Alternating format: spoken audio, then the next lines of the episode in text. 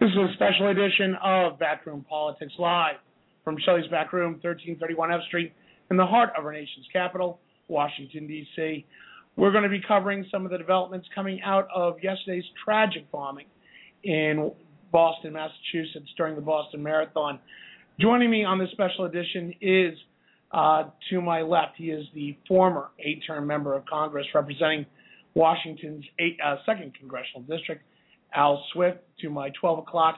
He is the former floor chair and former vice president of government affairs for the National Broadcasting Corporation, Bob Hines.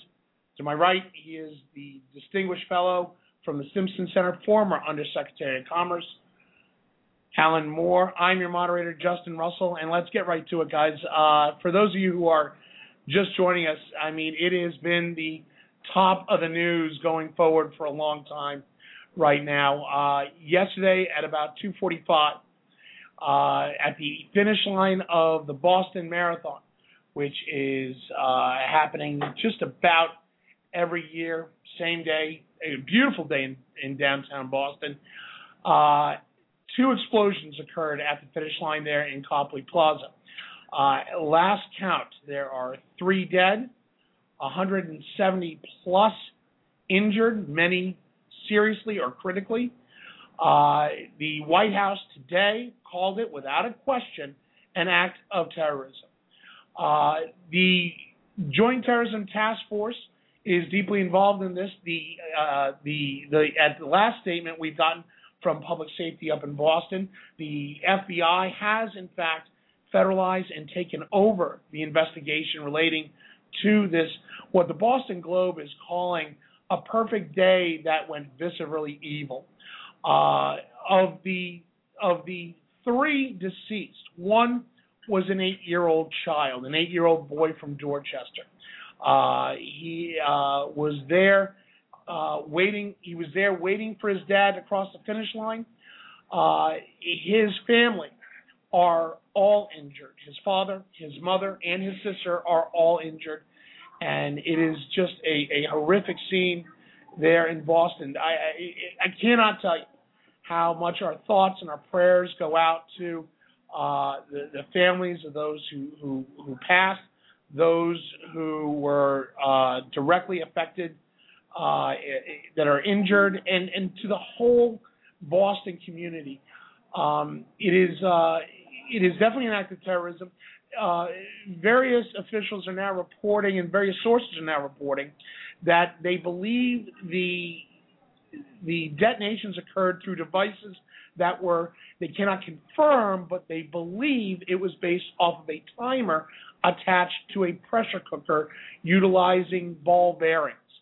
Um, this has gotten worldwide attention, and it is just a tragic, another tragic, tragic cowardly act of terrorism. It's the only way one can call it. So we're going to be spending uh, the next hour talking about, uh, you know, just our thoughts. Uh, joining us here in a few minutes is uh, Professor uh, Richard Kuiters. Uh, Professor Kuiters, he is the he retired police lieutenant from New Jersey. He is now the dean and the chair of the Department of Criminal Justice and Homeland Security at Bergen Community College. He's going to be joining us shortly to give us his thoughts. Uh, let, us just talk about the events that as they unfolded.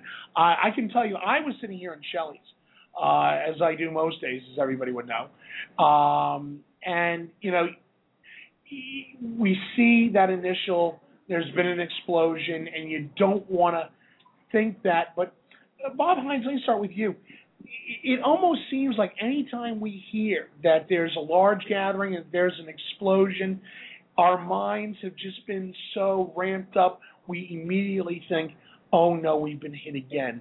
Is that accurate? I mean, is that is that what you think?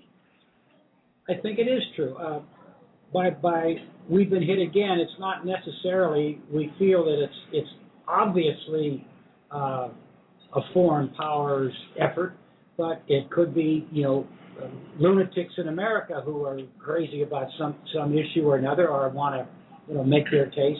But it seems that uh, we're we're having a we seem to have an awful lot of these things happening, and I, you know, it isn't like they're every day, but my goodness, we've had several major colleges recently. You know, people been shot. The the Newtown uh, evident just just a month ago. Uh, here we are in Boston at the uh, you know Patriots Day is a is a holiday in Boston. It's been that way for years. It's always the third Sunday in April.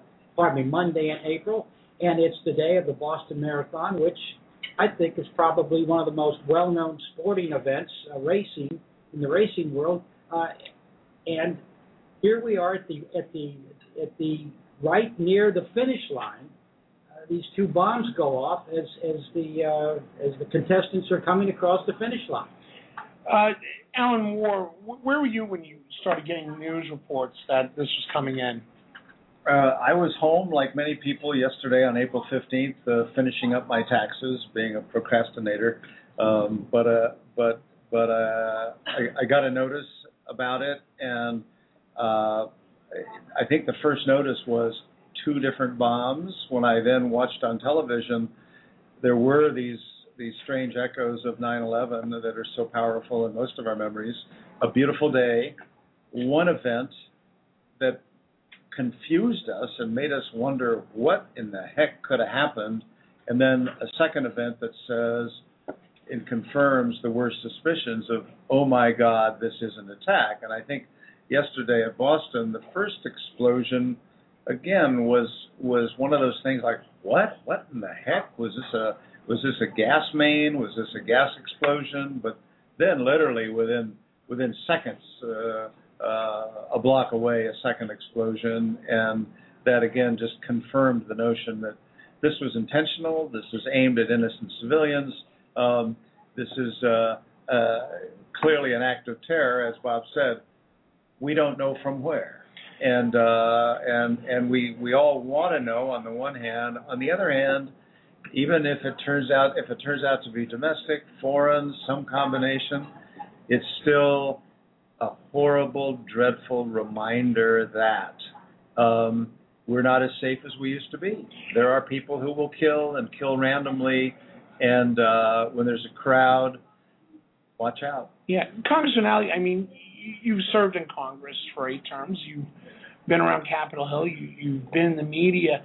Uh, from your media experience, does it get any easier? I mean, I, I mean, are we becoming almost hardened and jaded over this, or does this still strike in everybody, especially somebody who's been around both government and media like you? Is it just strikes you every time? it certainly did me, and I think most members of Congress. For the media, for most media, yes, it does feel that way. I think there are some media that become so hard and cynical over time that uh, that they uh, may not have that reaction. But when when you're killing children and when you're you know doing innocent things, when you're doing things to innocent people Yes, I think almost everybody thinks about it. But let me let, let, me just point out something else that we should keep in mind. According to some of the things that I read in the paper, this also shows how many things we have headed off with our security. Now, I don't think anybody believed we would head off 100% of them. This is one that slipped through. There will be an investigation. They will find out why it slipped through. Unless it was gross um, incompetence, uh, I think they shouldn't be too hard on whoever did it. Uh, you know, find out why it slipped through and plug that hole. Uh, but it, it, it does remind you that you could be hearing about this if you lived in Israel uh, every other day, certainly every other week. Well, you look at London during the IRA bombings. Bob and I were talking about that earlier. That was almost a weekly occurrence. Exactly, and and so there there is a there is a I hate to call it a bright side. There is a positive way of looking at this very negative occurrence. But Bob, I, I mean, you know, we'd always we'd always for for a majority of our existence here in America and, and never had to live in that daily, you know, is this the day they hit us again mentality. And, you know, we had Oklahoma City, we had uh, you know, even Virginia Tech and and in, in Newtown.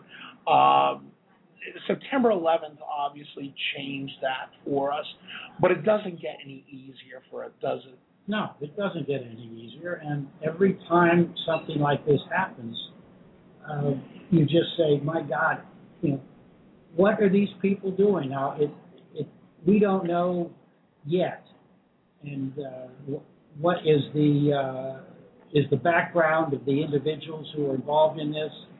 We don't know whether it was um, some uh, local, you know, local group, dem- domestic organization, or a bunch of people, or some, or some uh, foreign support. But uh, as you and I were talking earlier, and I think you made a very good point uh, before the program went on, uh, that it looks like it's just one of those domestic situations where somebody was mad about something. It, it- well, It it, looks like it wasn't a, it doesn't appear to have been uh, orchestrated by some foreign power trying to uh, damage America. we're we're we're we're getting that indication from a lot of experts, and obviously we're going to have our our own expert on here uh, very shortly. But when you know when we, I mean, looking at the periphery, I mean, myself being involved in public safety and emergency management for decades, you know, you look at it. I mean, this does have the telltale signs, if you will, of being homegrown. It wasn't a high impact explosive. It was used in, you know, using almost household goods that you get at a true value. But, you know, we'll get into that in a second. One of the things I do want to point out is that um, several media sources were reporting uh, as early as yesterday evening that a uh, Saudi had been under guard at Mass General Hospital. That uh, that that individual has since been deemed as just a spectator. He is not a person of interest as of right now, according to uh, uh, police sources in Boston. There is no quote unquote suspect that they either know about or are ready to go public with.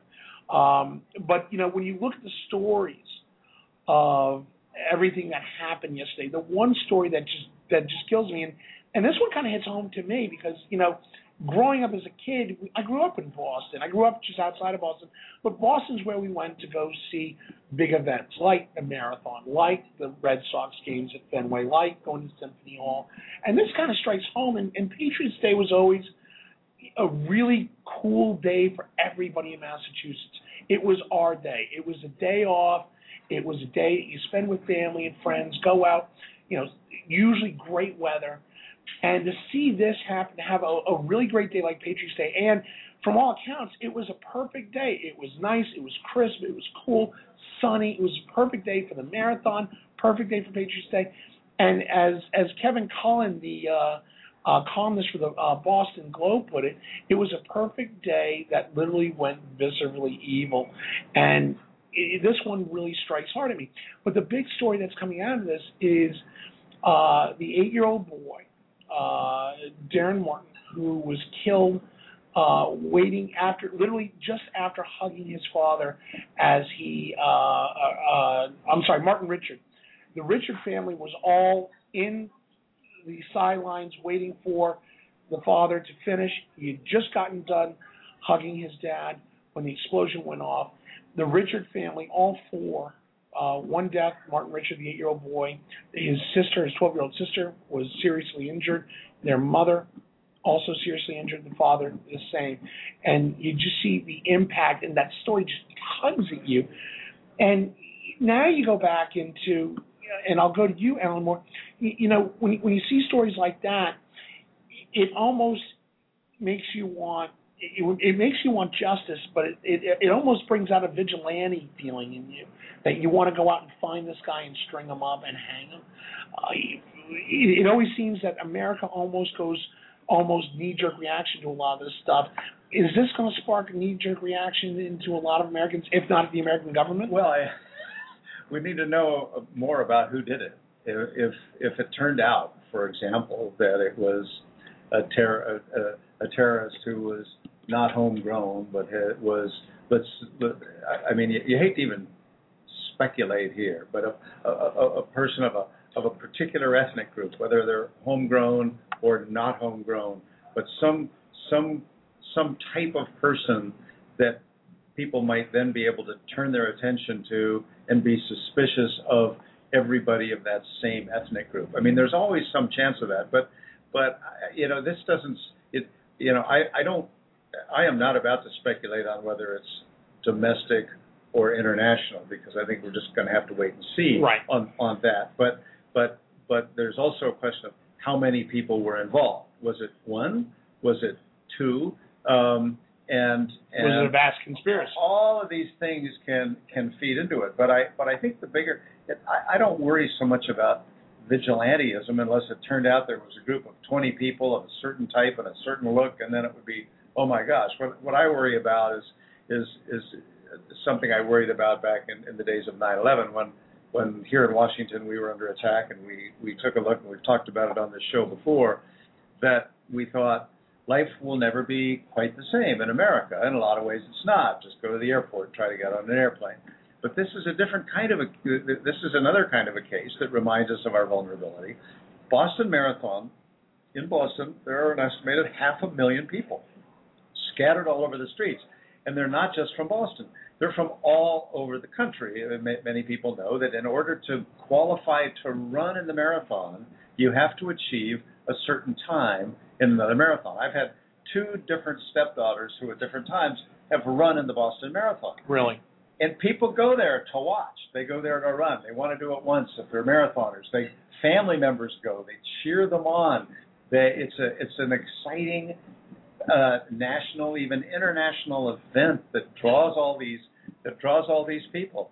And then you see this kind of event, and you sense the vulnerability. And I'm thinking that could have four hours and ten minutes in. That's a decent time, and and that's a time not that far away from what either of my two stepdaughters ran.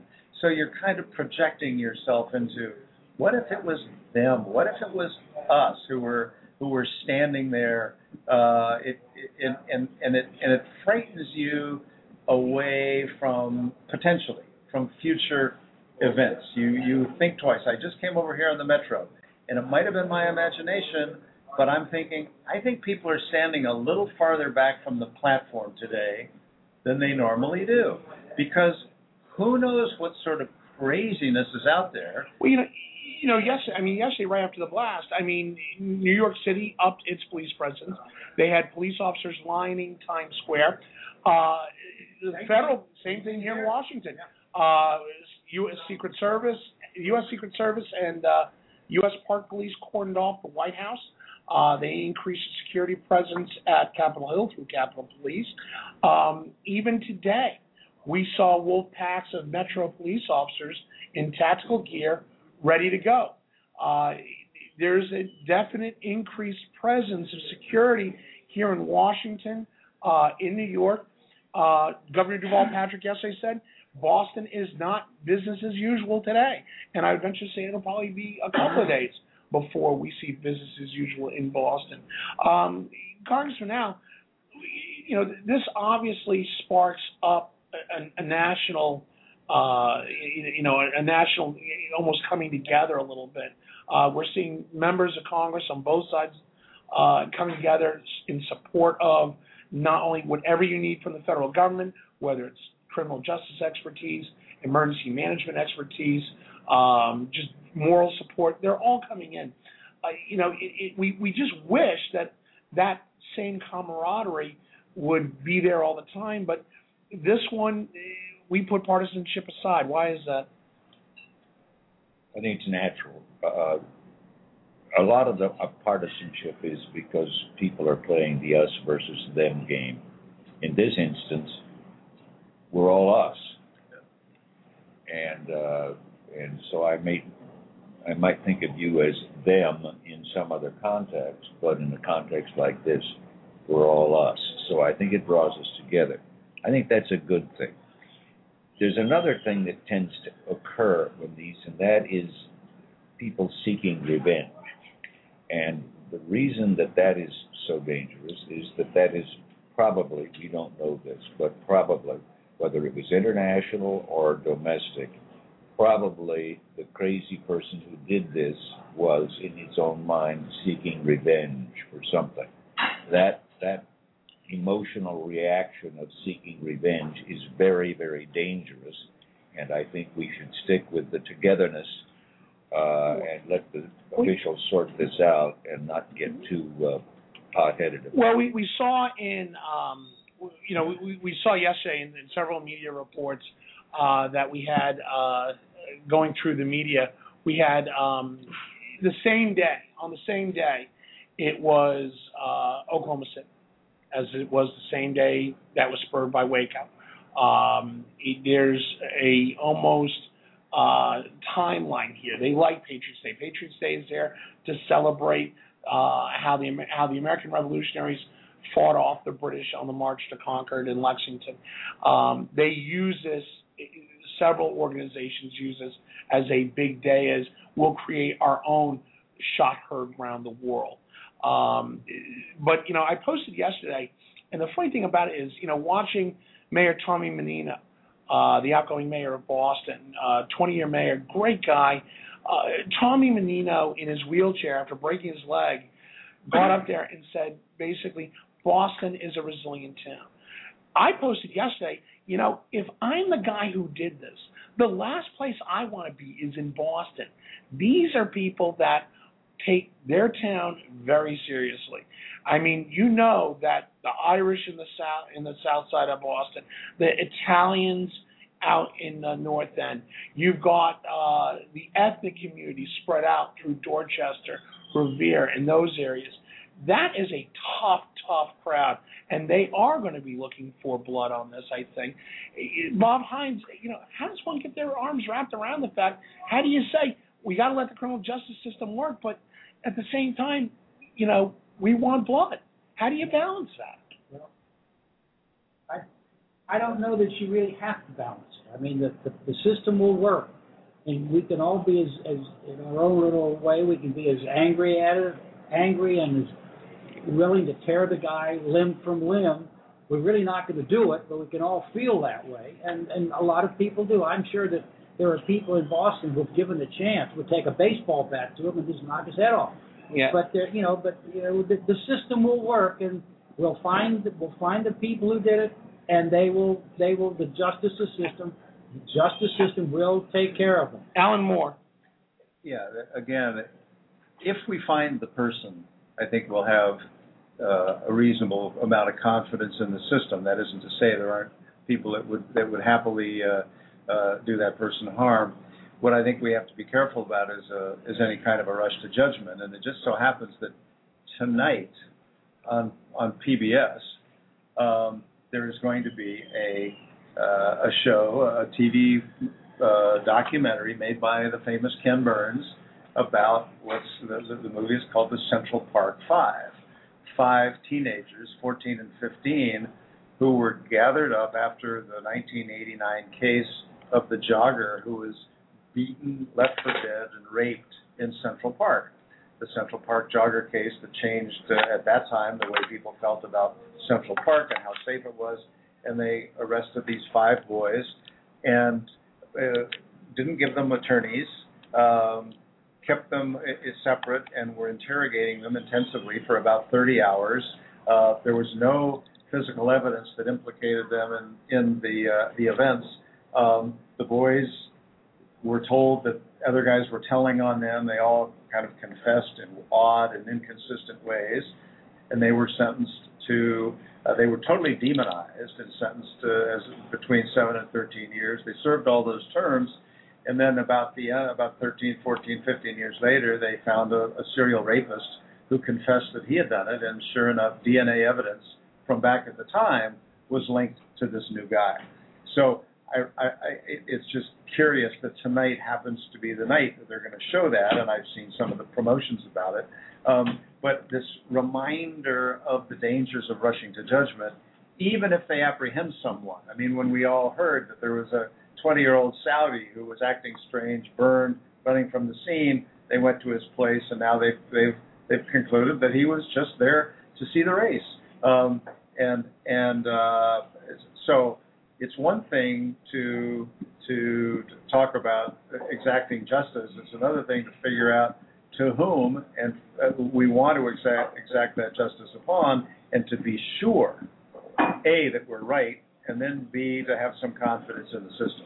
Well, uh, Al, I'm going to give you the last word. I, I, I just want to repeat what I said before.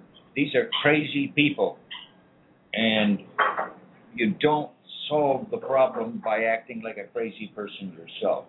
Yes, I think people feel that they would like to go have something to hit, but I think that's uh, an, an inappropriate response to a crazy, violent act. Right. Bob Hines? One quick thought.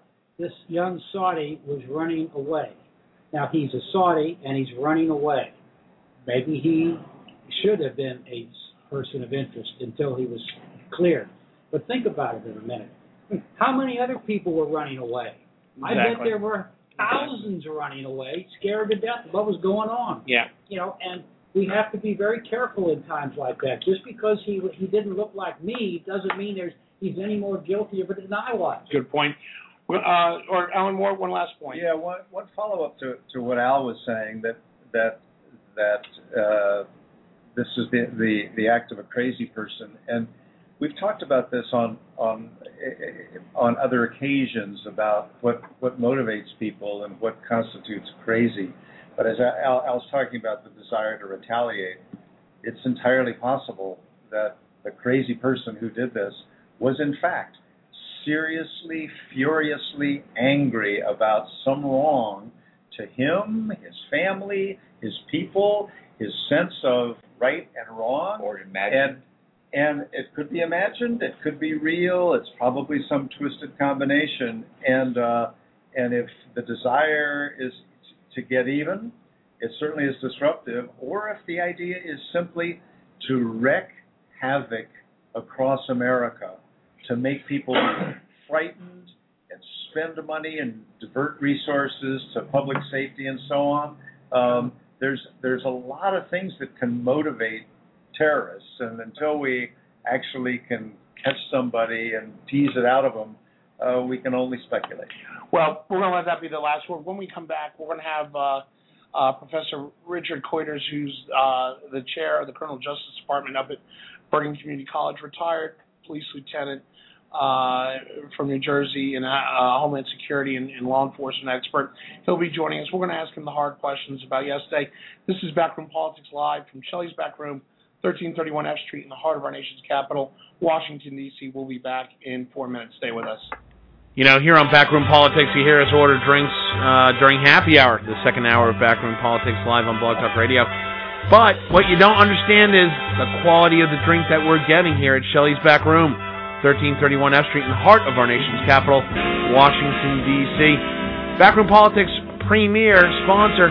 Hey, you got Dave Hammerly and the bar crew there at Shelley's Back Room that really know how to pour a drink.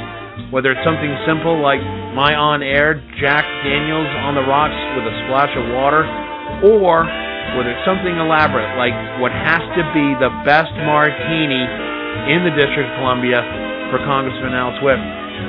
Wine selection, Scotch selection that will blow your mind. They've got Highland Scotches, they've got Isle of Skye Scotches, blended, single malt, anything you want. Port wines to go with that great cigar from the Great Humidor. Down here at Shelley's Back Room, 1331 F Street in the heart of our nation's capital, Washington, D.C. Come on down, have a drink, and make some new friends. Or heck, just come on down and listen to Backroom Politics on Tuesdays.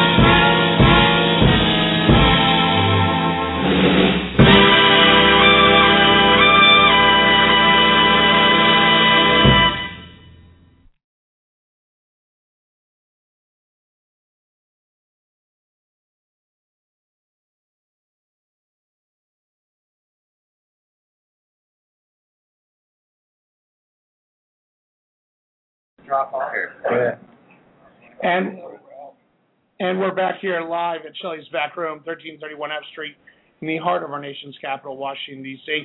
Uh, experiencing a little bit of technical difficulty here with the uh, laptop, but we're going to continue on anyway. Joining us right now, though, is uh, is uh, Professor Richard Kuiters. Uh, he is the chairman of the uh, Criminal Justice Department at Bergen Community College. He is also a retired police lieutenant from the great city of Paramus, New Jersey. Uh, Professor Kuiters, thanks for joining us. Thank you for having me. Uh, absolutely. Uh, Professor, quick question there is, um, when we look at, uh, when we look at, you know, what happened yesterday in Boston, obviously tragic, tragic event. Uh, but what we, what we want to do is look at, um, you know, there, there's always that, that, that point where we say, you know, how do we get our arms wrapped about it? From a law enforcement, as, as a former uh, police officer, how do you get your arms wrapped around this? Uh, and, and, and it's got to be tough for a police officer to deal with this. Uh, one of the things you learn too is you have to deal with it. You are a first responder, and you have to have that first responder mentality. We go where people don't want to go; they're trying to leave. So what you have had there was a lot of dedicated police officers, ambulance corps workers, firemen, and uh, health professionals waiting at the finish line, all ready to help people. And that's one of the positive uh, collaborations that came out. They were right there to triage people on the spot. It probably saved a lot of lives. Uh, I mean, the response, I mean, literally, the response was immediate. There were a ton of public safety officials, fire, EMS, police, all in that area. Did not skip a beat running in there. No. That, that's part of your training. That's part, That's just part of your nature. Um, when, That's when, the mental mental set of the police officer, the fireman, is to run into harm's Well, way. let, us look at this from from from the grand level. Uh, when you when you when you saw when you, when you see everything coming out in the media, and you're seeing the reports coming out of uh, the FBI, uh, the J, the JTTF, which is the Joint Terrorism Task Force. Um, first of all, tell us a little bit. We keep hearing about this JTTF. What is the JTTF in, in, in total? Local, state, and federal law enforcement agencies and people assigned to terrorism. Okay. Investigate it before it happens. Is there an intelligence component to this? Absolutely, they work together. This is a multi-level law enforcement uh, initiative to stifle terrorism. Now, when we we've been hearing out of Boston that there were a lot of um, uh, you know a, a lot of people involved in the in the uh, JTTF that were saying we had no credible uh, we had no credible chatter. There was no credible threat leading up to yesterday's explosion. Does that surprise you? No, Why? because there are many areas and levels of security. One of the things that uh, that you have to work with is intelligence gathering, having feet on the ground, and it's a it, it is hard in a free society, in an open society that we have in America, to perpetrate a, a intrusion into some of these cells that are out there, anti-American, whether they're uh, domestic or international. This is against us all, and I think it's a rally for us to uh, get together and stop being complacent. Now, when you when you first heard when you when you first heard the uh, the stories coming out of Boston, immediate thoughts, international, domestic. What what goes through somebody like yours head? Terrorism, Just it, terrorism. It could be it could be either either or. It's still terrorism, and it's one. It's in man's inhumanity to man. And uh, once we find out the political end of it, we'll start gathering that more intelligence. I think what we have right now is our feet on the ground. I think there's a coordinated effort on the federal, state, and local effort, uh, efforts to ensure that we will take these people to justice. when we when we look at the investigation into in, into this tragedy, it's hard to separate uh, the the visual of seeing all those people hurt and then keeping that investigative mindset. How do you separate that? Uh, police officers, uh, first aid responders have to live with that. That's part of our job. It's part of our nature. Everyone deals with it differently when they go home. When they're, but when you first get to that scene, you cannot show that your insides are really upset at what's going on because people look to you for control. What do we have to do? You have to be able to take control of the situation, look at the problem, identify what you have to do, triage the situation, and then move forward for the safety of the people. When uh, now in an investigation like this, um, we we see you know we watch TV, we see CSI, we see Law and Order, we see Blue Bloods, we see all these cop shows, and it's just wrapped to us in a night type package. How difficult is this investigation for the investigative team up in Boston? I think with all the collaboration going on, I think that uh, it will come very quickly to justice. Is it is it something that the, people of Boston uh, and the American people can expect in months? Is it something we can see an arrest here in the next 48 hours? I think the feet on the ground are working as quickly as they can. But this is a justice system. We have to work within the parameters of the law, and they are doing that right now. When uh, this, I was talking earlier with uh, with with a friend of mine, and he, we were talking about God. You look at a crime scene like this. He said, "How do they get the evidence?" I said, "It's just the world's largest jigsaw puzzle at this point." Is that an accurate statement?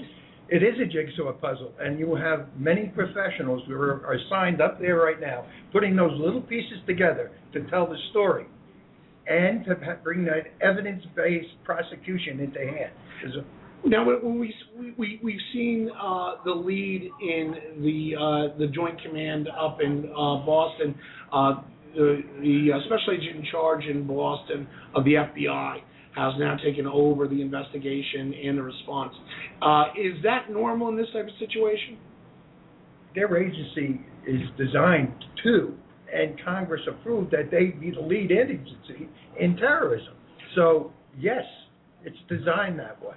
Now, how does even you know we we've seen law enforcement over these turf battles. You know, obviously Boston PD is going to be very much look. This is a crime that happened against our people, our city. This should be our investigation. Let us run it. You guys in the FBI just you know we'll feed you whatever we get. Uh, state troopers in Massachusetts very turf oriented.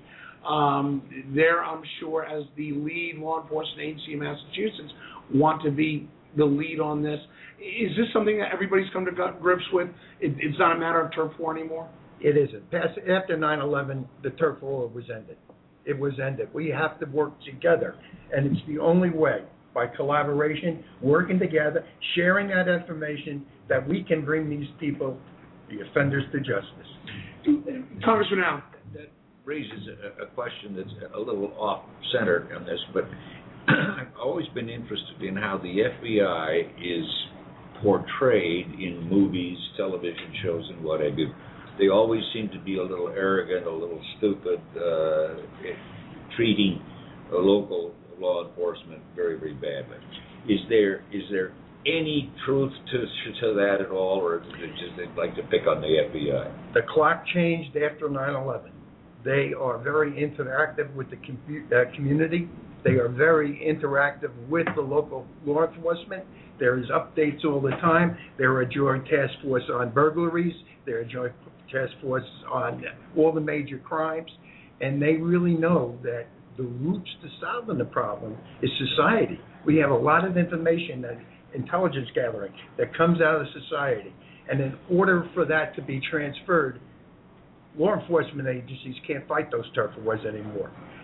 It's better if you collaborate.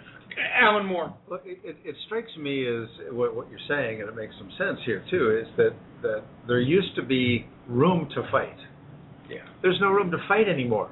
The FBI gets called in when it's an act of terrorism, and even though the president yesterday was super cautious, didn't use the word terror, and, and, and I respect that he was being ultra cautious, but meanwhile, the FBI is coming in and taking over. And uh, today, the president was talking again about about an, an act of terror, which, which of course it was, in that, Right. in that it was two events, closely coordinated, deaths involved. There were just element and and and random targets. Right. Um, so one can argue, one can debate over what it is to what terrorism means, but there was no debate among the, the law enforcement people, and I would guess that the locals, who are now more accustomed to working together, are sort of glad that that that a, that a group recognized uh, to uh, having a lot of expertise and hopefully willing to share information and collaborate truly.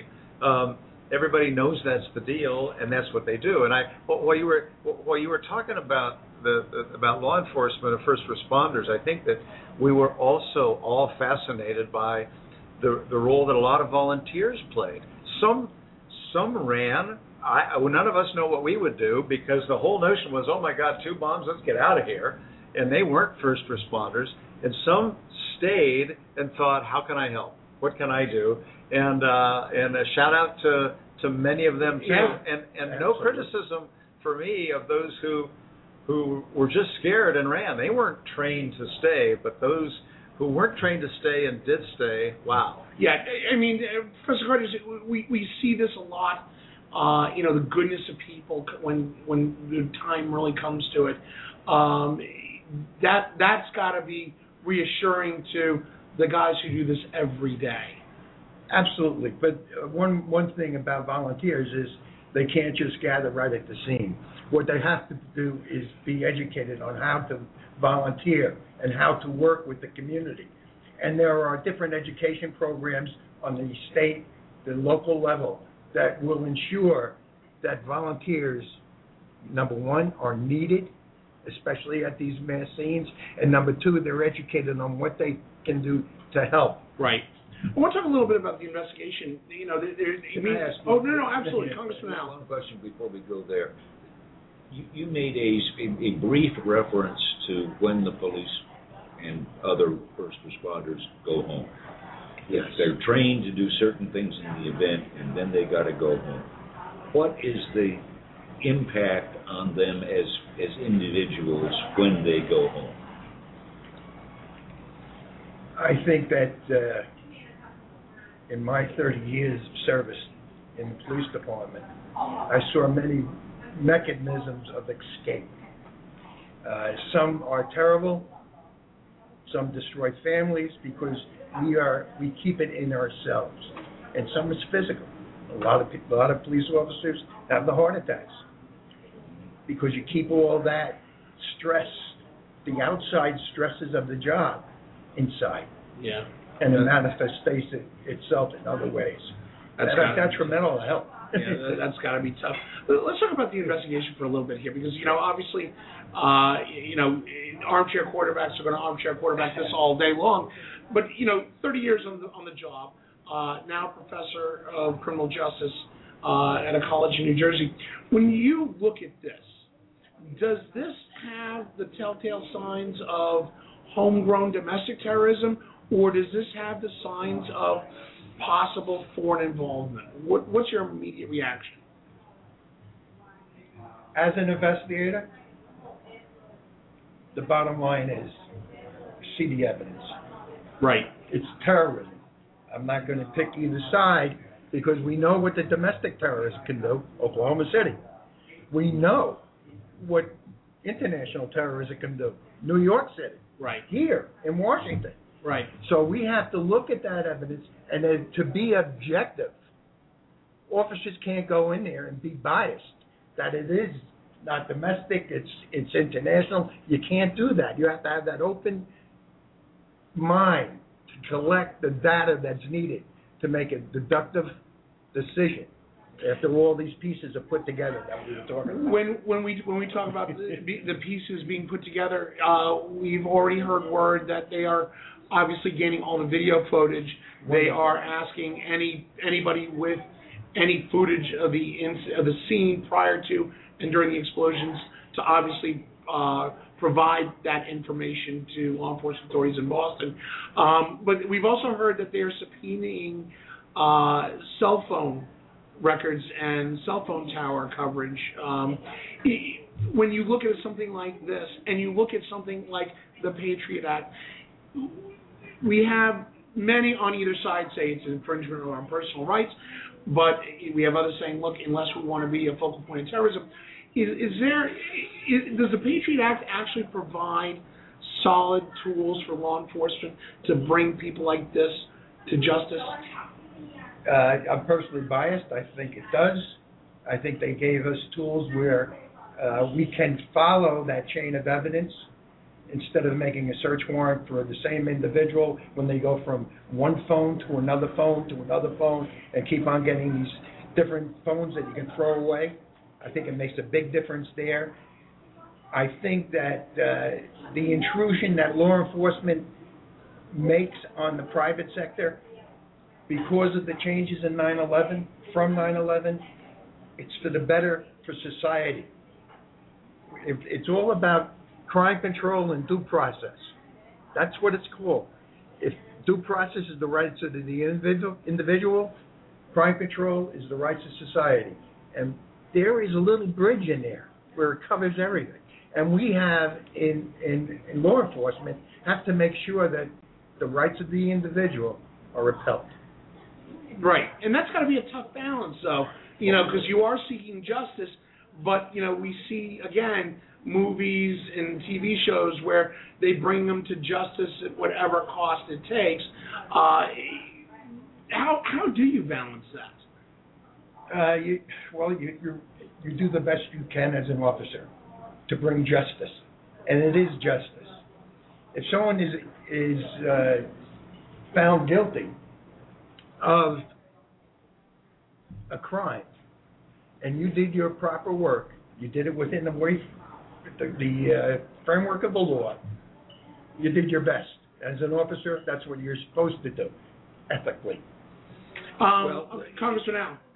As you pointed out, the the uh, Mideastern type of person who, who was seen running, and he, he didn't look like all the rest of us, and you can make a case that that's the reason he was picked on, but that, but, but it was probably appropriate that he be followed up. The fact that he was quickly absolved of any involvement and released indicates that somebody was also being concerned about his. Well, we have we have one official coming out of out of Boston saying you just happened to be at the wrong place at the wrong time. And it, it shows you that the system that has been developed works. Absolutely. Is is that a message? You, you know, when when you talk to uh, civil libertarians, that that that's a message that gets lost on them a lot. Uh, in some instances, you know, there are there are some would say, well, you know, because of 9/11, maybe he was racially profiled. Um, how do you separate that that historical memory of 9/11 versus what you have to deal with on a day-to-day basis, enforcing all laws to all Americans and those inside our borders? I think what developed after 9/11 was the different trainings that police officers go through now in the basic police academy and in-service training, and one of them is cultural sensitivity. And if if to make that officer whole, to understand the problems, they have to be culturally sensitive, and you can't jump to, to conclusions because you're showing biases. Then. Did did the joint did the joint task force handle the the, uh, the Saudi spectator the correct way? Do you think? I, I do not know. Okay. I Um, not Well, know. it seems to me that they handle it exactly right. I think that together they would they would have. I'm sorry. No, I I think they, it was a collaboration. Yeah, they did the right thing. They took a look. Absolutely. They, they took a look at his apartment. There was no indication or anything. Right. They looked at the situation and said, this guy's clean. Good. Alan Moore. Just like we don't know who did it, I don't think we know enough yet to know whether they handled that properly. Here was thousands of people running, Right. hundreds running from right where the bomb was, where this guy apparently was. Right. And he was picked out, pulled aside, questioned.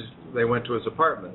Now, it sounds to me like there was some profiling there. I don't. I'm not accusing them of doing anything wrong, but I'm certainly not ready to embrace the notion that they did everything right because he was one of many who was running and and uh, he was injured himself apparently. So I I'm not being critical of the police. I'm just not ready to say, oh yeah, they did everything just right because it only took them a day.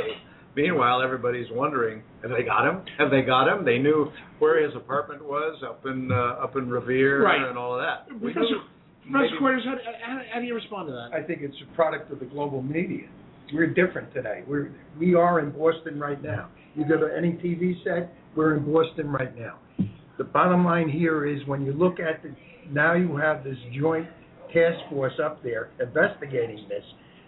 That umbrella will embrace any investigator to work with another partner. So I'm sure that we have partners, state, local, and federal going out doing these investigations together. Nothing slips between them.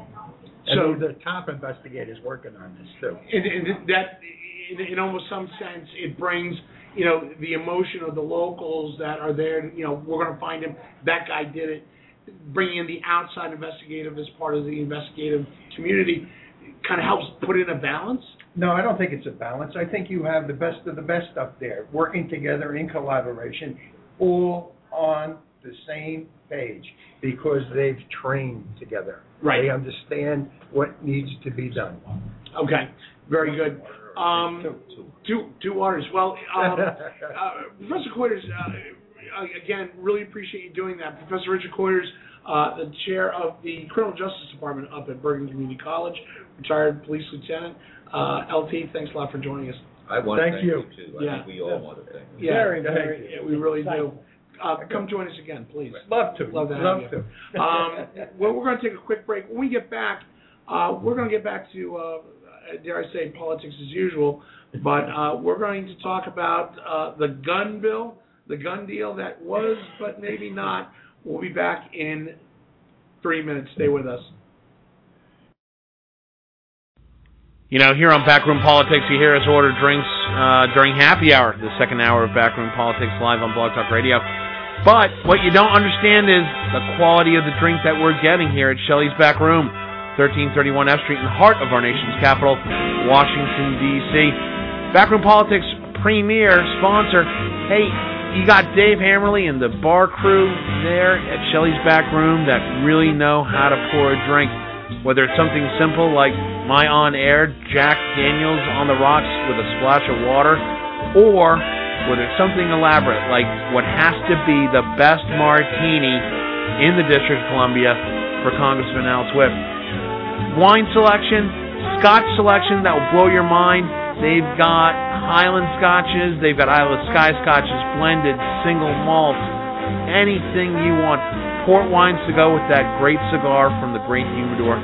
Down here at Shelley's Back Room, 1331 F Street, in the heart of our nation's capital, Washington, D.C.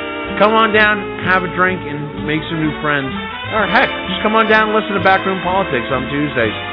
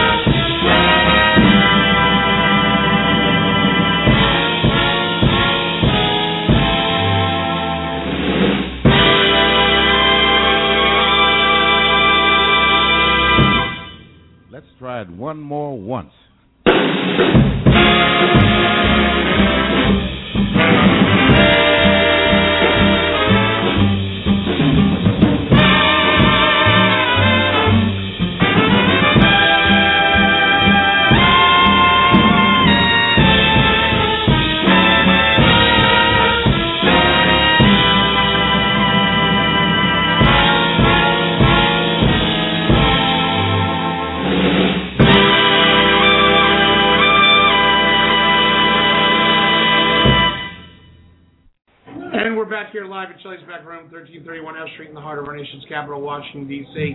Uh, we're continuing to monitor the uh, situation up in Boston, but uh, we, obviously want to take some time and talk about the uh, politics as usual going on here in Washington, D.C.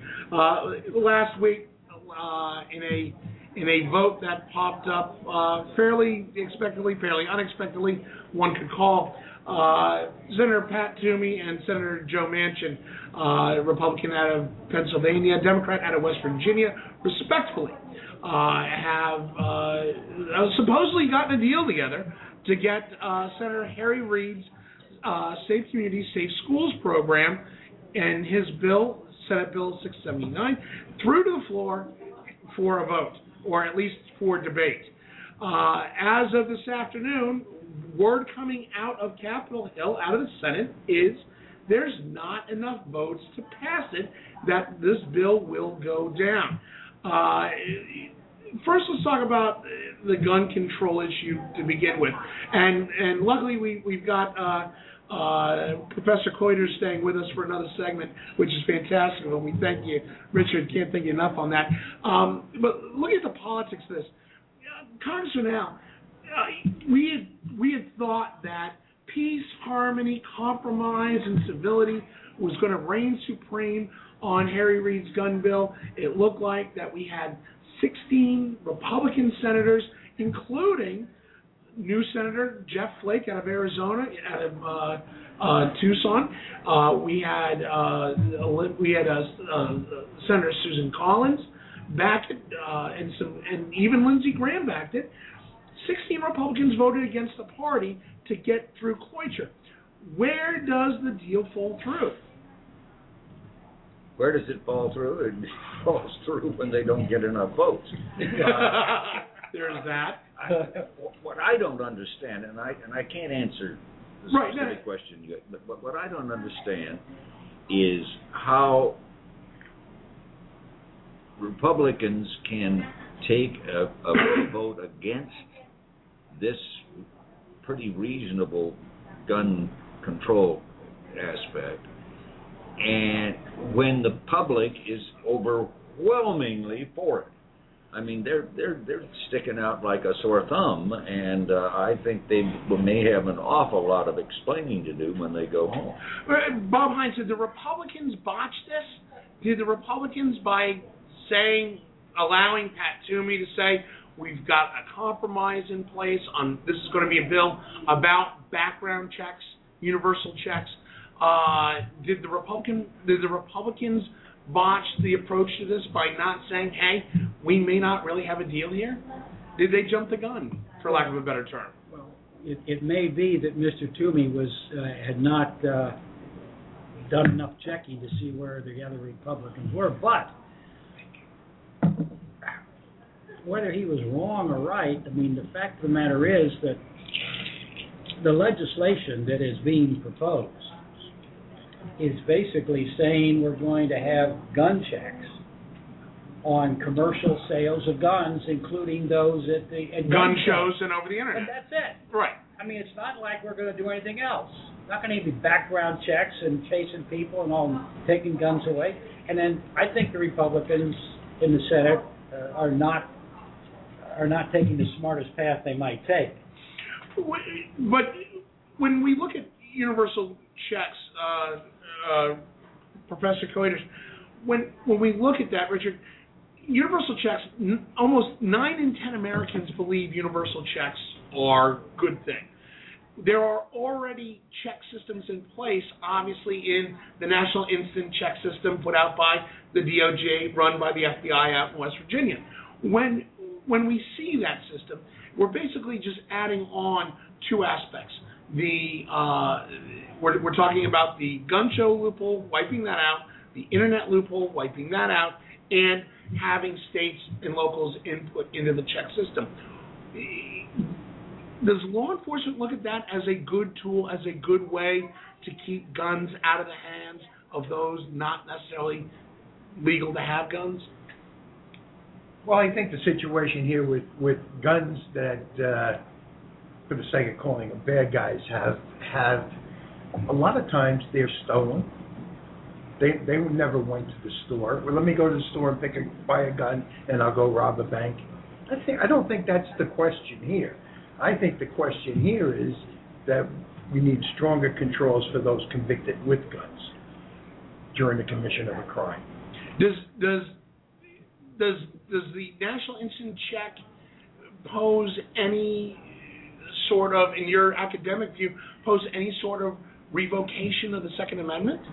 Uh, I'm, I am for complete se- Second Amendment rights for our citizens. It's our constitutional right.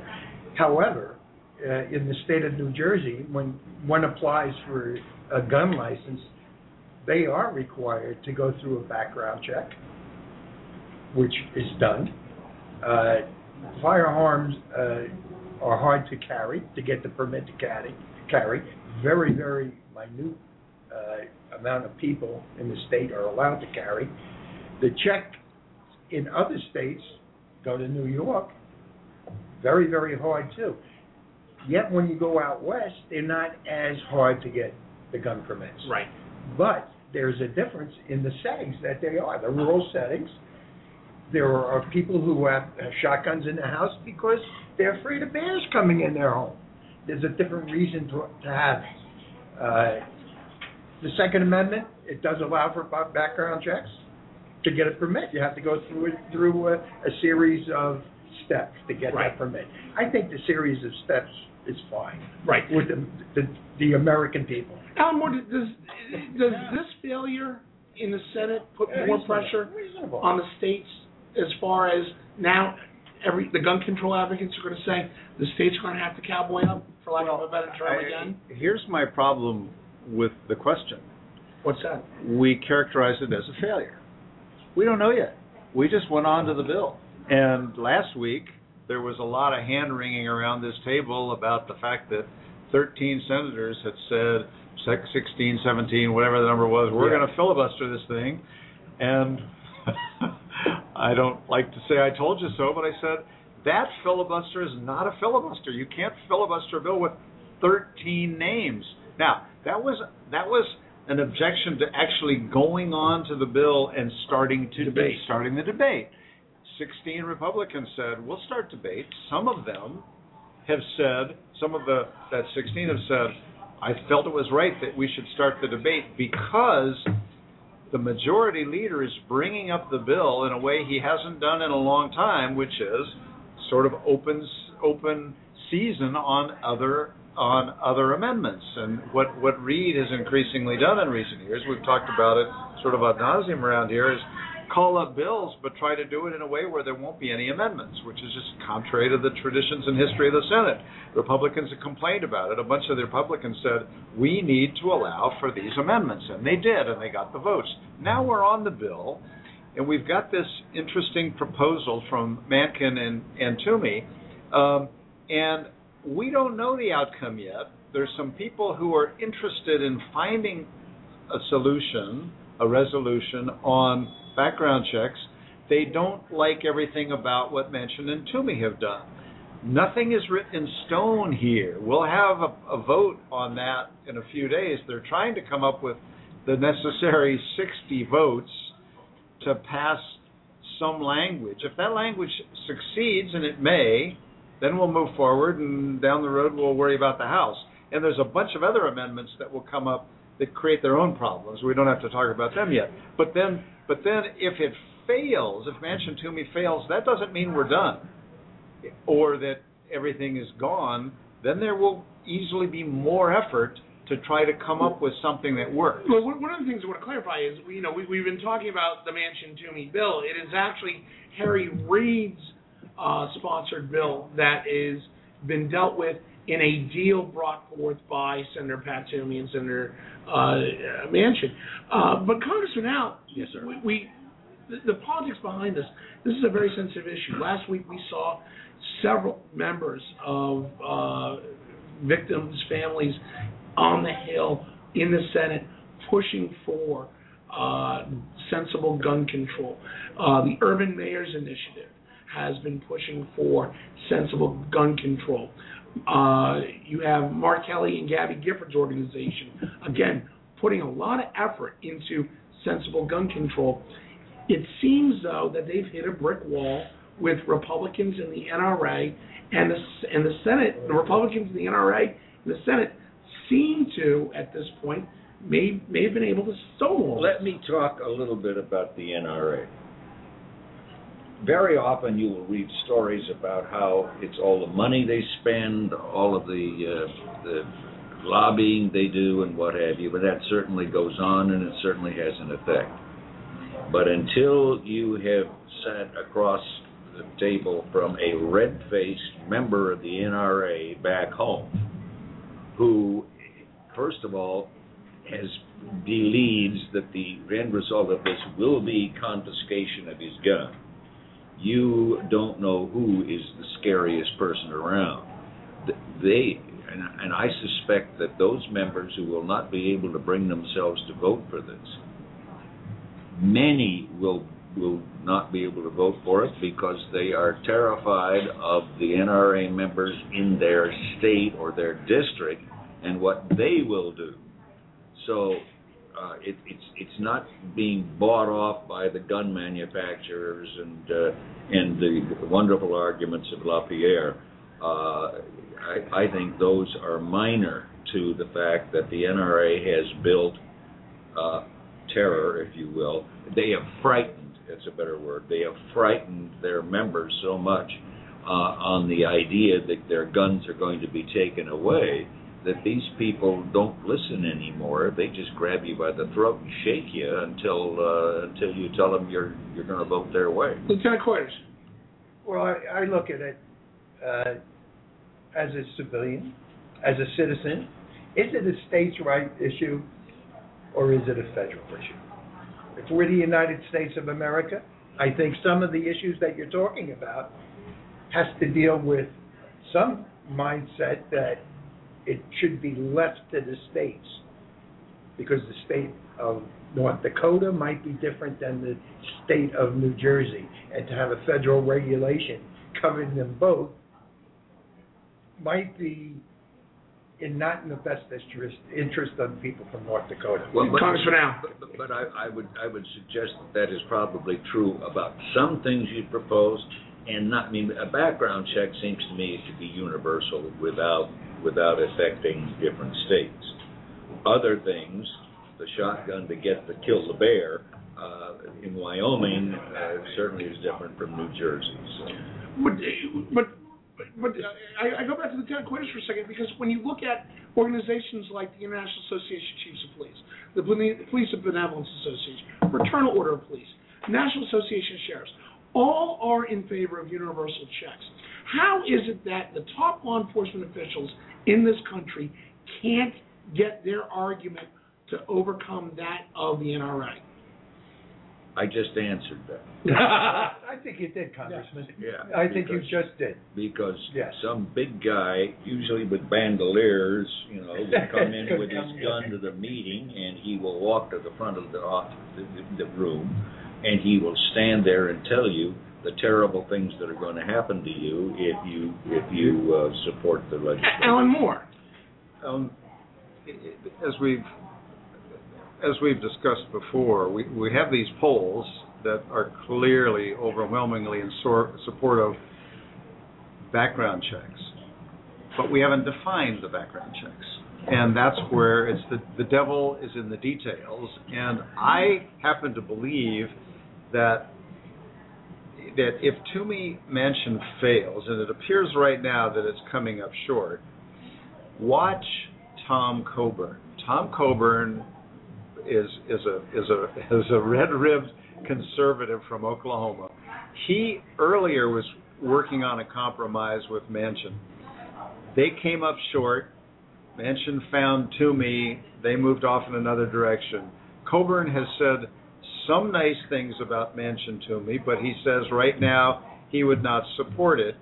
He has got a different proposal that's a shade off of what Toomey Manchin is, and it takes states like North Dakota, where it's not very easy to find a registered gun dealer to carry out your background check for you, and is proposing.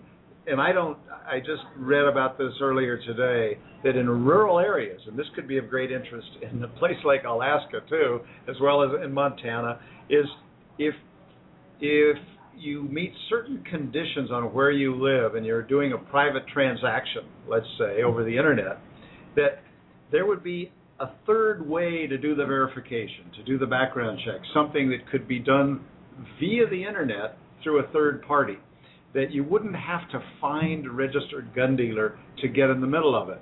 Now, I won't be at all surprised. I'll be surprised if we don't get something at the end of the day, and I think I'm separate from others. But it wouldn't surprise me if it's Coburn coming back in, if Manchin Toomey fails, modifies it, and there may be some others who say, I could vote for this if, and we we have a Manchin Toomey modified version that actually succeeds. It is very hard to ignore the 87 to 90 percent of the people who say we want something here to not give them something. The details we all acknowledge that in all of these proposals they would not have stopped Newtown, they would not have stopped Aurora. The gun ownership in those cases was legal, and and there were background checks involved. But but symbolism is important in America, and throwing up additional hurdles to make it a little bit harder for crazy people um, uh, to to get guns. How can that be bad if you don't just completely make it impossible and, and horribly difficult for some of Al's gun owners? Bob Hines first. If, in fact, what Alan says, and he knows the Senate better than I do by a long shot, if that could happen, that would certainly be a plus. I mean, the, the, the more that we have ways to do for regular, normal, everyday people who want to have a gun, to be able to find ways to get checks done if it's in a difficult situation, as we talk about North Dakota. If that if that would solve the problem, to move something like a Manchin, you know, the Manchin, to, uh, you know, Toomey. Toomey, uh, you know, and added Coburn to it, routine, that would be excellent. That'd be something we don't have now.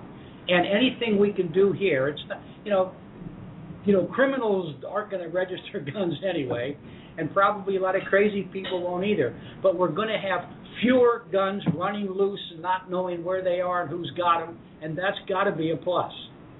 Congressman Al. And I wanted to, to go back to, to, to the power of the NRA. I voted uh, the compromise version that John Dingell always came up with on every bill, well, because I didn't want to take on my NRA members. But when it came to the handgun bill, I had four of my police chiefs call and make a very sensible, calm argument that said, these are the guns that kill my people. These are the ones that kill my officers. And I sat on the floor long after the time the vote was supposed to be over, it wasn't over, and tried to think of, a, of, of any kind of, even a phony argument for voting against the handgun bill. And I couldn't think of one. So I voted for it. and the NRA came down on me like a ton of bricks, you know, I voted. You didn't get that A rating, did you? I, I got, I got angry, but, but the fact is that maybe what the police chiefs and the other organizations you mentioned, maybe they need more face-to-face with the members because the members are getting face-to-face with the, the NRA supporters. I mean, Congressman, Congressman Al uh, brings up a really good point, though, here, uh, Professor Kuiters, when he says, look, I mean, you've got, you know, for every one police chief, for every one elected sheriff, you've got possibly 10,000 NRA members that are in there writing letters, calling up their offices. You know, that's a hard piece to overcome. Can an organization like the FOP, IACP be successful in getting in front of them? Can, can I, can I just add this before Yeah. he answers? The, the fact is, I don't remember getting calls from the police chiefs on any other bill. They were absent. Now, when they did join, you know, then it had some effect. I'm sorry to. No, go ahead, please, Richard. I think that, uh, and I'm only speaking for myself, Yeah. but I think police chiefs are in a, in a situation where they don't want to be that political. I think that Commissioner Bratton, Commissioner uh, in New York City, we look at, they'll be vocal on it, but I think police chiefs in general just want, not political, we want to do our jobs, and we're not testifying. How many police chiefs do come down here and testify? Not many at all. And that is the shame of it. Uh, I go with the handguns. Those are the ones that kill police officers, harm police officers. Anything that's reasonable. That's the key word here. It's got to be reasonable. Not infringe on your rights or my rights.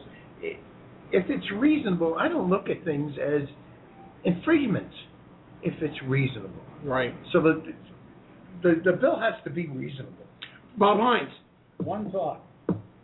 The NRA is not reasonable. I was Fundamentally. gonna say, you, you come, Yeah. come reason with some of my NRA, Yeah, but The NRA, Now, wait a the minute. NRA is not a reasonable organization when it comes to guns. I I would I would you know you know before we start vilifying the NRA here, I mean I have many many friends that are lifetime members of the NRA that support what the NRA does that supports the messaging that they put out the in you know the, the protection of the Second Amendment uh, and gun education, gun safety.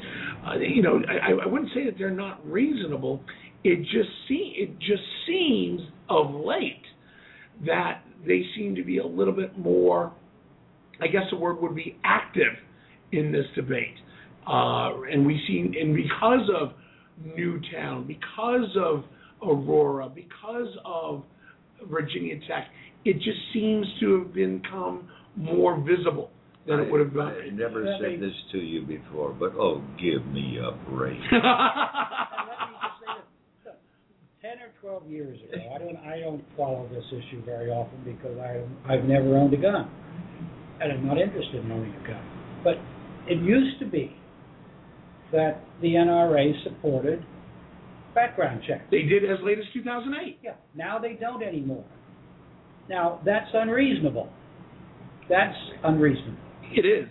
I, I, I would agree with that. I mean, and, and for my and, and for my own identification is, you know, I I don't.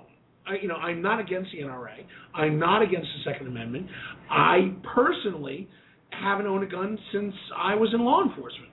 I gave that up the second I turned in everything. I that's just my personal choice. But I I don't want it to infringe. But at the same time, I can't say that you know we've had a national instant check system that's been effective. It's worked. What's wrong with putting a little bit more teeth behind it? My- I don't see that unreasonable. I don't think it is either. I mean, I've never, you know, not be, being an, an urban kid and uh, had, and not ever had friends or acquaintances shot and killed or anything else. I have never really thought a lot much about guns. Period. But the fact of the matter is, to me, it Okay. sounds, it, it seems so unreasonable to me that we can't have a good, rational, reasonable, but strong registration system, not a registration, but, but a filing system, so people know where guns are, know what's going on. It shouldn't be a problem. You ought to be able to get a gun if you want to hunt and shoot. You ought to be able to get a gun if you want security, but you ought to have to be registered. Alan Moore. See, see what Bob is is is doing here is he's he's feeding the the sort of paranoid views of a lot of the gun owners where where he's suggesting registration, which is not even No, on the no, no, table. I'm not. But you just were. Yeah, I, You I was just- just, You just okay. were. I Yeah, thought. I, I, I would tend to agree with Alan Okay, a little well, bit, I- Bob. I- I'm not trying to, but just But but get it. but all I'm saying is it sort He of retracts that. it part. feeds the narrative, and it. And I, I I think we can stumble into it that that the whole idea here is background checks leading to registration. No, registration is leading what I to- medon't to say. I'm, come- see, even again, background I don't checks. see, that's See, my point. This is not so- an area where I know what I'm talking about. But but but what Not I unusual. what I was going to remind us not only are there you know is the devil in the details of what we mean by a background check, but as Al so so accurately pointed out to us that this this issue is not equal for all Americans. Half of Americans don't have a gun in the house. Fine. I can't imagine if you didn't have a gun in the house why you wouldn't say we need some kind of background check. And then of all the people who have a gun, some of us do around this table. It's like I'm good with with a with a with a, an expanded background check, and I can't get my head around what Al has sit across has sat across the table from and been stared down by and probably threatened by with looks, if not words, um, or political activity, political giving, um, and so on. I mean, the passion around those who are willing to fight against this and and how is is the the the power of that is best indicated by all these politicians who in the face of polls that show a very wide support for an expanded system doesn't begin to me- measure the importance of the passion of this small minority for whom this is a single issue and not just a single issue these aren't just single issue voters they're single issue with a passion with anger who will put their money their effort their time Bob Hines. No, I want, I want just to say that I, I appreciate that Alan, I made a mistake in the way I said it. I'm Right. not talking about registration, but just the checks. Okay. That's what I. think. Okay. Congressman Al. But in, in addition to what Alan just said, you're also dealing with people who are living in a fantasy world. And I'm going to tell a story for the third time on this program, and uh, if you guys will forgive me, uh, I think we've got enough new listeners that this what the guy in the bar who was sitting there pretty pretty drunk saying, "Well, I'll tell you, I'm going to uh, when the Ruskies come, I'm taking my guns up into the mountain protect America." And I said, I didn't know you could bring down an ICBM with a 30-06. they're they're living they're living in this world where they're the Minutemen and they're going to defend America and and all of that crap, you know. And and and LaPierre uh, is a genius at getting some people to believe idiocy. That's just your opinion, Al. That is my opinion. but uh, Bob Hines, when you look at when you look at the members, the Republicans that voted on the cloture uh, vote, they're already being targeted as primary. You know, when I say Yeah. candidates for primary, we're using primary as a verb. There are already people gearing up to go against even solidified people like Tom Coburn, Yeah. where just six months ago they mentioned Tom Coburn in the same sentence that they mentioned guns. Yeah, well, and think about it. It isn't just the NRA. You know, Club for Growth is talking about it. Good point. Yeah, I mean these these other another very group of these other very conservative groups are are basically this they're saying this gives them an opportunity in effect because of their view on guns. People who would like to get them on other issues can use that as the issue to get them on. But it, it, it's going to be an interesting debate, and obviously we're going to keep an eye on this um, uh, in the in the coming weeks. Uh, by the way, next week we're going to bring up the other hot topic issue. Uh, next week we're going to bring up immigration, which is going to take up a good chunk of the show next week. Uh, we're going to have a special guest from the Cato Institute talking about immigration law and the new immigration bills as Professor Al gives his glowing support. Um, when we come back, we're going to take a few minutes. We're going to kind of expand Tell Me a Story this week. We're just going to just open it up. Uh, we, we've gone long on a couple of segments. We dealt with the um, the technical difficulty. Turns out the difficulty was, in fact, me and I'll tell you about that when we get back. This is uh, this is Backroom Politics Live from Shelley's Backroom, 1331 F Street in the heart of our nation's capital, Washington D.C. We'll be back in three minutes. Stay with us.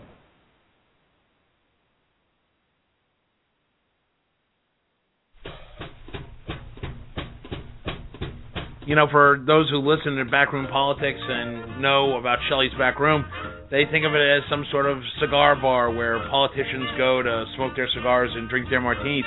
Actually, what you don't know about Shelley's Back Room, Shelley's Back Room has one of the greatest menus in the city. I kid you not.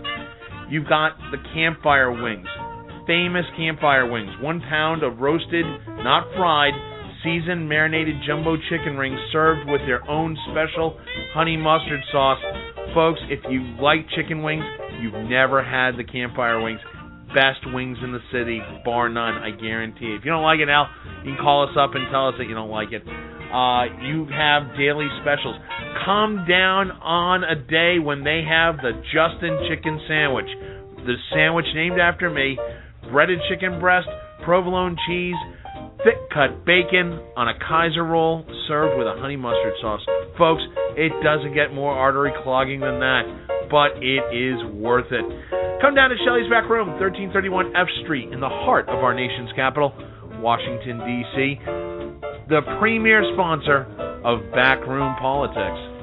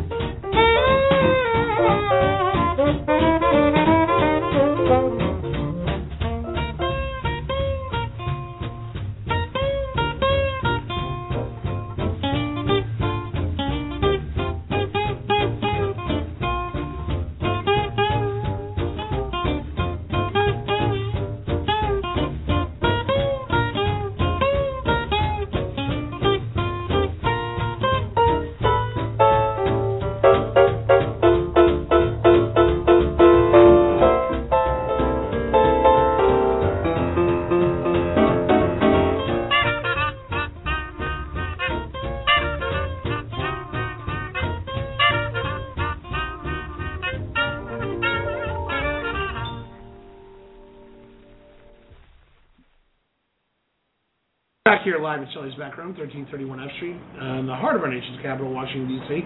Uh, we, uh, in our final segment, we kind of went long on a couple of segments, dealing with a couple of technical issues. By the way, the technical issue was, in fact, that I was leaning against a metal rail here in Shelley's Back Room that apparently is energized, and it was messing up my touchpad Like on the you've never computer. been in a You bar mean you leaning came, on a became rail. energized. I became energized. That's never happened. That's never happened. We knew you had an electric personality. Yeah. Only way I can moderate you bunch of crew. Hey, um, we're going to kind of expand, tell me a story, and just bring up uh, kind of an open table discussion now on anything going on around the Beltway, inside the Beltway, outside the Beltway uh, that comes to mind. Sometimes we scoop the media, sometimes they follow us because we know they're listening. But we're going to start off. Al, tell me a story. What, what do you got in your mind? Well, I, I just I do not want to restart the discussion on guns, but I do, think we need to point out we concentrated exclusively on the Senate. Whatever happens in the Senate then goes to the House, and that's a totally different story altogether, which we will handle, I'm right. sure. we will handle that uh, absolutely. That's your story? He's just kicking it off. Oh, you know. oh, Come okay. on. Come back. Oh, We got a lot of time. I, I may come in. I've, He I've got a lot of reserves the jokes. right. to come back no, around. it's okay. That's okay. Bob, what do you got? Tell me a story. Following up on what Al says, he's exactly right with respect to the gun bill. But that's not the least of it. I mean, whatever happens in the gun bill, uh, it isn't nearly as important significantly for the country as the immigration bill. And it looks as though, uh, while the Senate may be able to uh, devise a compromise, it looks that there's a lot of effort going on there. I suspect that the House is going to be substantially more difficult. Uh, there are a number of things. I know, I know, I know that Mr. Boehner and his team are already trying to figure out how they're going to um, move the bill forward. There are ways, you know, there are a variety of ways. He can take it from the calendar and put it on the floor. He can send it to several different committees for their uh, perusal. Uh, he has a variety of things he can do. The decisions has not been made about what he's going to do, far as I can tell. But it's a real problem to try to figure out how to best posi- position whatever comes over from the Senate. And quite frankly, while I don't diminish the value of having some some more uh, regula- some more oversight with respect to the gun checks, the immigration bill long long term is a substantially more important and significant bill for the, the people who are involved for the Republican Party. And, uh, and, and I don't know what's going to happen uh, when it gets to the House, but it's going to be a very difficult move. Let me ask you a question for, for the four of us. It, it strikes me that we we're in almost bizarro world. That the one institution in Congress that we said was the most dysfunctional thing ever created, that being the Senate, seems to be the one trying to get the deals made, whereas it seems that the House has gone completely dysfunctional. But it's easier. am I am I wrong in that? I think it's easier for the Senate, and Alan can tell you Alan, why. talk to me about that. Well, you're. Because I mean, we've said filibusters are stupid. The Senate's out of their mind. A bunch of old But they guys. don't have- they don't have well, little districts. well, some of us have said that. Well, you're I biased. You're said yeah. Others around the table stick have by said, said uh, that that uh, there's a lot more here to it than meets the eye. And, and by that- that you mean you said that. Well, absolutely, I said it, and that Harry Reid has brought all of this uh, down onto himself by trying to treat the Senate like the House and shut off all debate and limit amendments, and and so it doesn't surprise me at all that this that the Senate is, the one that's taking the lead here. In some ways, it's got greater flexibility. It's got a history and tradition of working across the aisle, um, not least of all because it's got to come up with 60 votes on things, and that's quite a challenge. And if you have to work across the aisle, then guess what? You do start to work across the aisle. So in the meantime, the, the House and the the way we've gerrymandered so many House districts are such that that the House members they're not worried about the other party. They're worried about their own party. They're worried about being House primary. Republicans are fearful of what will happen to them in a primary. If they can just hang on to the nomination, the way we've drawn some of these districts, they will sail through to victory. And it's true for, for many Democratic districts as well. Ironically, The Tea Party does not have the same degree of influence in the Senate as it has in the House, I would speculate. tell that to Ted Cruz. Well, Why silence? I mean, well, well, well, I mean, I'm- I'm stunned by the statement. I mean, Ted Cruz is one one hundredth of the, and the number of Tea Party people in the House is much greater than that. well, I mean, arguably, I mean, we've seen the advent of the Tea Party coming up in the Senate. I mean, they they basically took away six Senate seats for Republicans that were lost. I, I'd say they've got tremendous influence. I'm saying, right. I'm saying Well, the Democrats' best friend in the Yeah. Yeah. I, I mean, wish them well. Uh, do you do you really believe that they have as much influence on the Senate as the Tea Party does on John Boehner? I'll, I'll tell you what. Let's go ask people like uh, Senator Bennett from Colorado. Let's go ask. Let's go ask uh, the Well, Republican they- senator. Oh, wait a minute. Yeah. He got run out by the witch. You, you know, You're you, you're you're arguing with me, not debating me. Uh, I I I think Well- that, that, that that that there are more Tea Party people who aren't listening to anybody but themselves in the House than in the Senate. Bob Hines. It is fair to say, as Justin points out, that there are five or six seats in the last two senatorial elections that should have been won by Republicans had the Tea Party, Tea Party groups back in the, in five different states had not destroyed the best candidate. Mm-hmm. No, but it is also true that the, it, within the structure of the body itself, the Tea Party has more influence in the House of Representatives because they're part of the majority party, and they are basically giving the Speaker just more pain than he can possibly handle. Well, that was a note just given to me by our producer, Alyssa Bonk, who's here today. She was saying this exact same thing. Uh, you know, the fact that we have the majority in the House uh, would lend itself, but Alan Moore? And we have well, majority we- you know, we've if it wasn't also we, we also get back into this trap of calling something the Tea Party where there is no such thing in a way. There's the Tea Party is not one thing.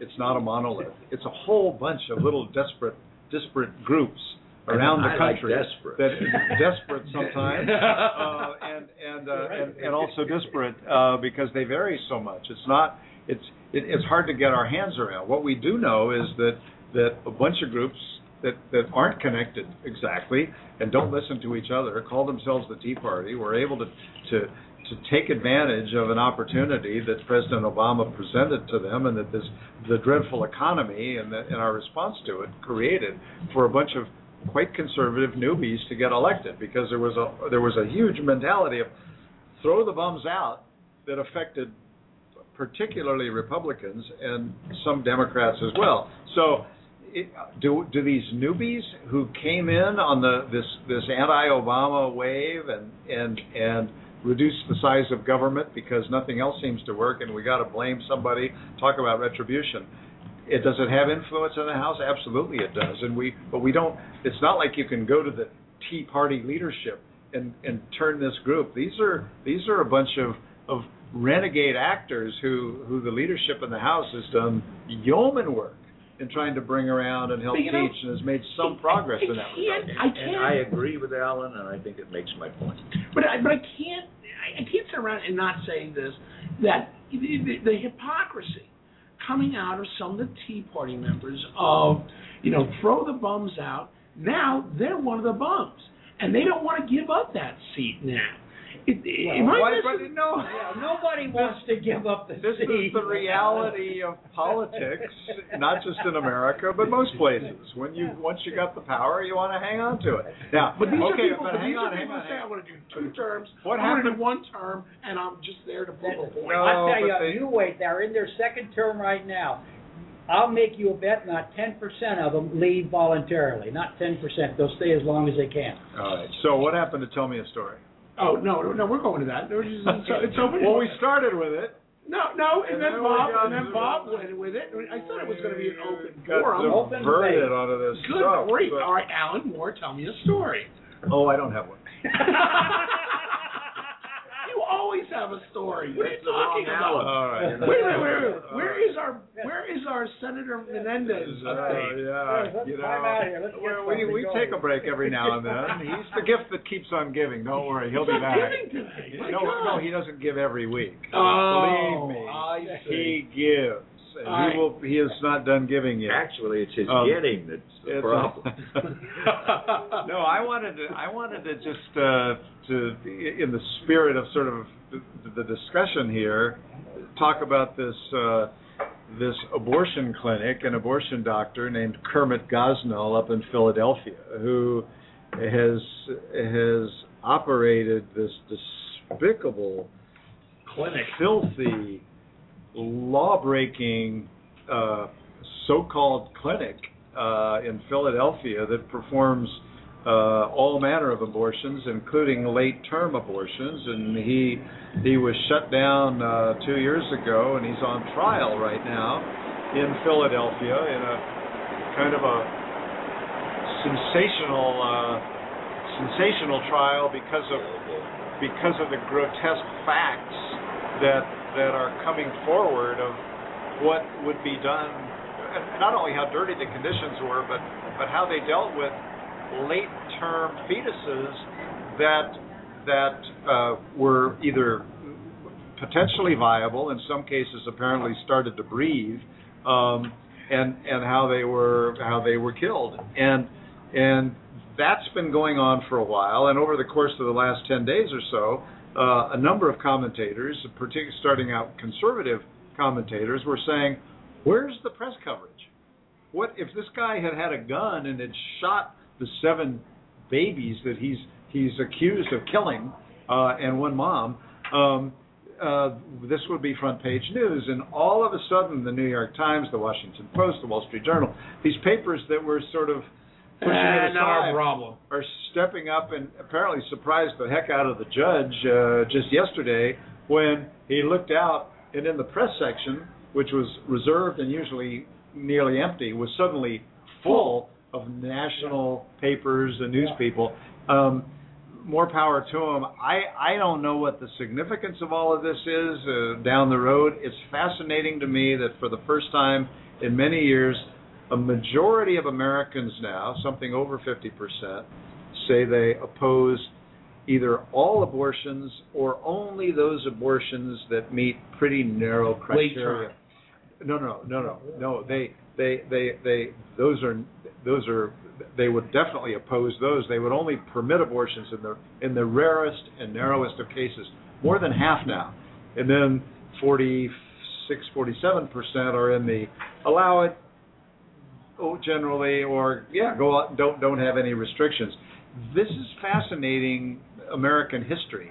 Um, technology has changed. Babies that would never have been viable back in 1973 when Roe v. Wade was passed now can live. Babies at a pound, a pound and a half. We all know know families uh, uh, for whom that's happened. The ultrasound uh, pictures are the now amniotic scan. amazing.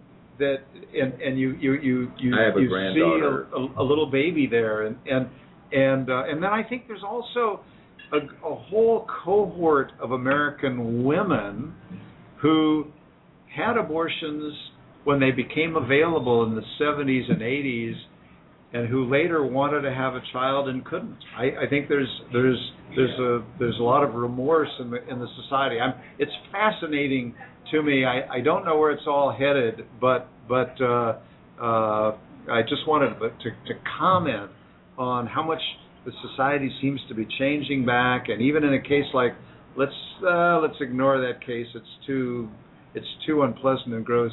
Is now you know that some of the, the national press has been Right. shamed into covering it and are now covering it. Congressman Al. I just just in, in general issue of abortion because I don't have anything to disagree with Alan about on that. Uh, but in my own family, uh, we had a baby that was premature and uh, had a had a serious heart problem. His heart was beating at 260 beats. You know. And uh, thanks to a wonderful hospital that uh, handled it, she's now a very active nine-year-old and plays the piano and the flute and swims like a fish, and etc. The other point. Oh dear. Well, I can I remember the other point? Can I Yeah, get- you can remember, Can, of course you can. Of course you can. chance at the other point? Was- had- Um, that was the minor one. Oh, here's the other one. I have a relative whom I will not name because of her privacy, but she is as pro uh, uh, choice as you can get. She has always been pro-choice. She has demonstrated for pro-choice. She became pregnant at at a, at a difficult time in her life. She she she was engaged and all of that, but she was also uh, just entering college, and uh, and you know it was going to be tough for her anyway, and so she's got this additional problem. Fortunately, she didn't follow my wife's.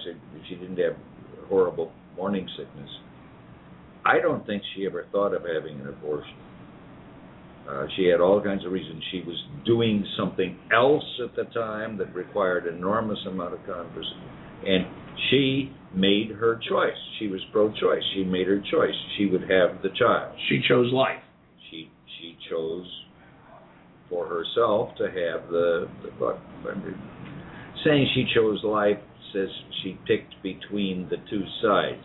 I don't think that's it at all. I think she's still pro-choice but she made a choice which was for life, as you point out. Not everybody who is for, uh, you know, pro-abortion. I Pro-choice. Pro-choice. Yes, I get lost in all of these Right. euphemisms. You know, it, it, you're you're for abortion or you're against abortion is what what She she but she made she made a choice, and I think lots and lots and lots of women who are pro-choice will have the babies when it gets there. They're they're arguing for the right to do it, not necessarily to kill every baby that is that it kind of surprises you sometimes when they come along. Right. Um, real quickly, my, my tell me a story is uh, based off of yesterday's uh, horrific events up in Boston. Uh, it is amazing the the use of social media these days in getting some information out. Um, it was amazing to see how the community came together just to support. Cell phones after the explosion were jammed. Uh, telephone lines completely locked up. So there was a call out by Governor Patrick Deval and, and Mayor Tommy Menino to have everybody that has a secure Wi-Fi to disengage the passwords and let everybody get access to all internet so they could just at least tell their families they were okay. That was a huge positive. And I think we'll see more of that, God forbid, if another incident like this happens again. The bad side of this, which really troubles me, are the amount of people just so devastatingly hungry to see pictures of people who have been wounded, who have been hurt, who have been, in some instances, killed. The pictures I saw on Twitter were just absolutely horrible. And I just asked the question what purpose does it serve?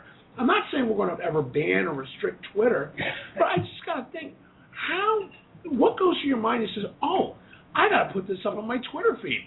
This would be cool. There's just got to be some sort of reality check for some of these people, on top of the fact that not within hours did I start seeing Twitter feeds of people saying there was a mysterious man on a building, and oh, by the way, this was the government's doing.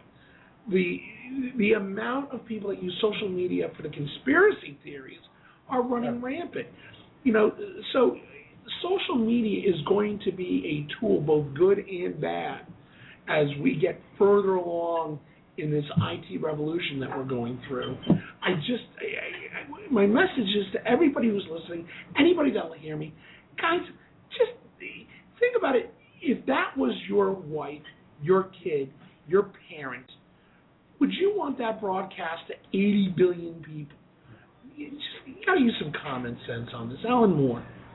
Um, I, I certainly agree with, with what you're saying. I since we at the earlier at, at the beginning of the show mentioned the the little eight year old boy uh, who died. Uh, they have identified one of the other victims. Uh, Yes. A, a, a girl A named Krystle Krystle Campbell who was I think 28 years old. And she was there with a girlfriend, and the girlfriend's fiance was was running the race. Um, there was it was a double tragedy in, a, in an odd way because not only was she killed on the, on on site, but her f- girlfriend had a serious leg injury. Most of these the injuries were uh, were were lower lower body injuries because the the uh, the placement of the bomb, and the parents of Krystle Campbell were told at the hospital, "Oh, your daughter's in surgery."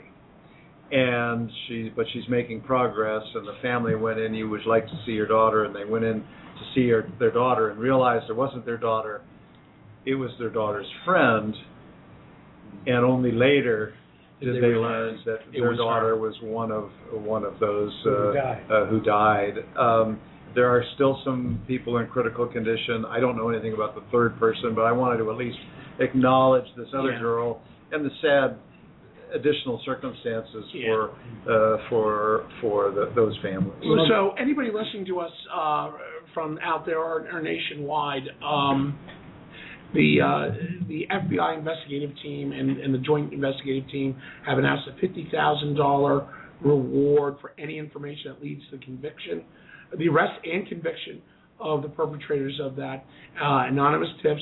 Contact your local FBI officer. Contact Boston PD. The other one is uh, the firefighters. The uh, Boston Fire Department has set up a uh, victims fund 90. uh, up there in Boston for all those who were impacted by this.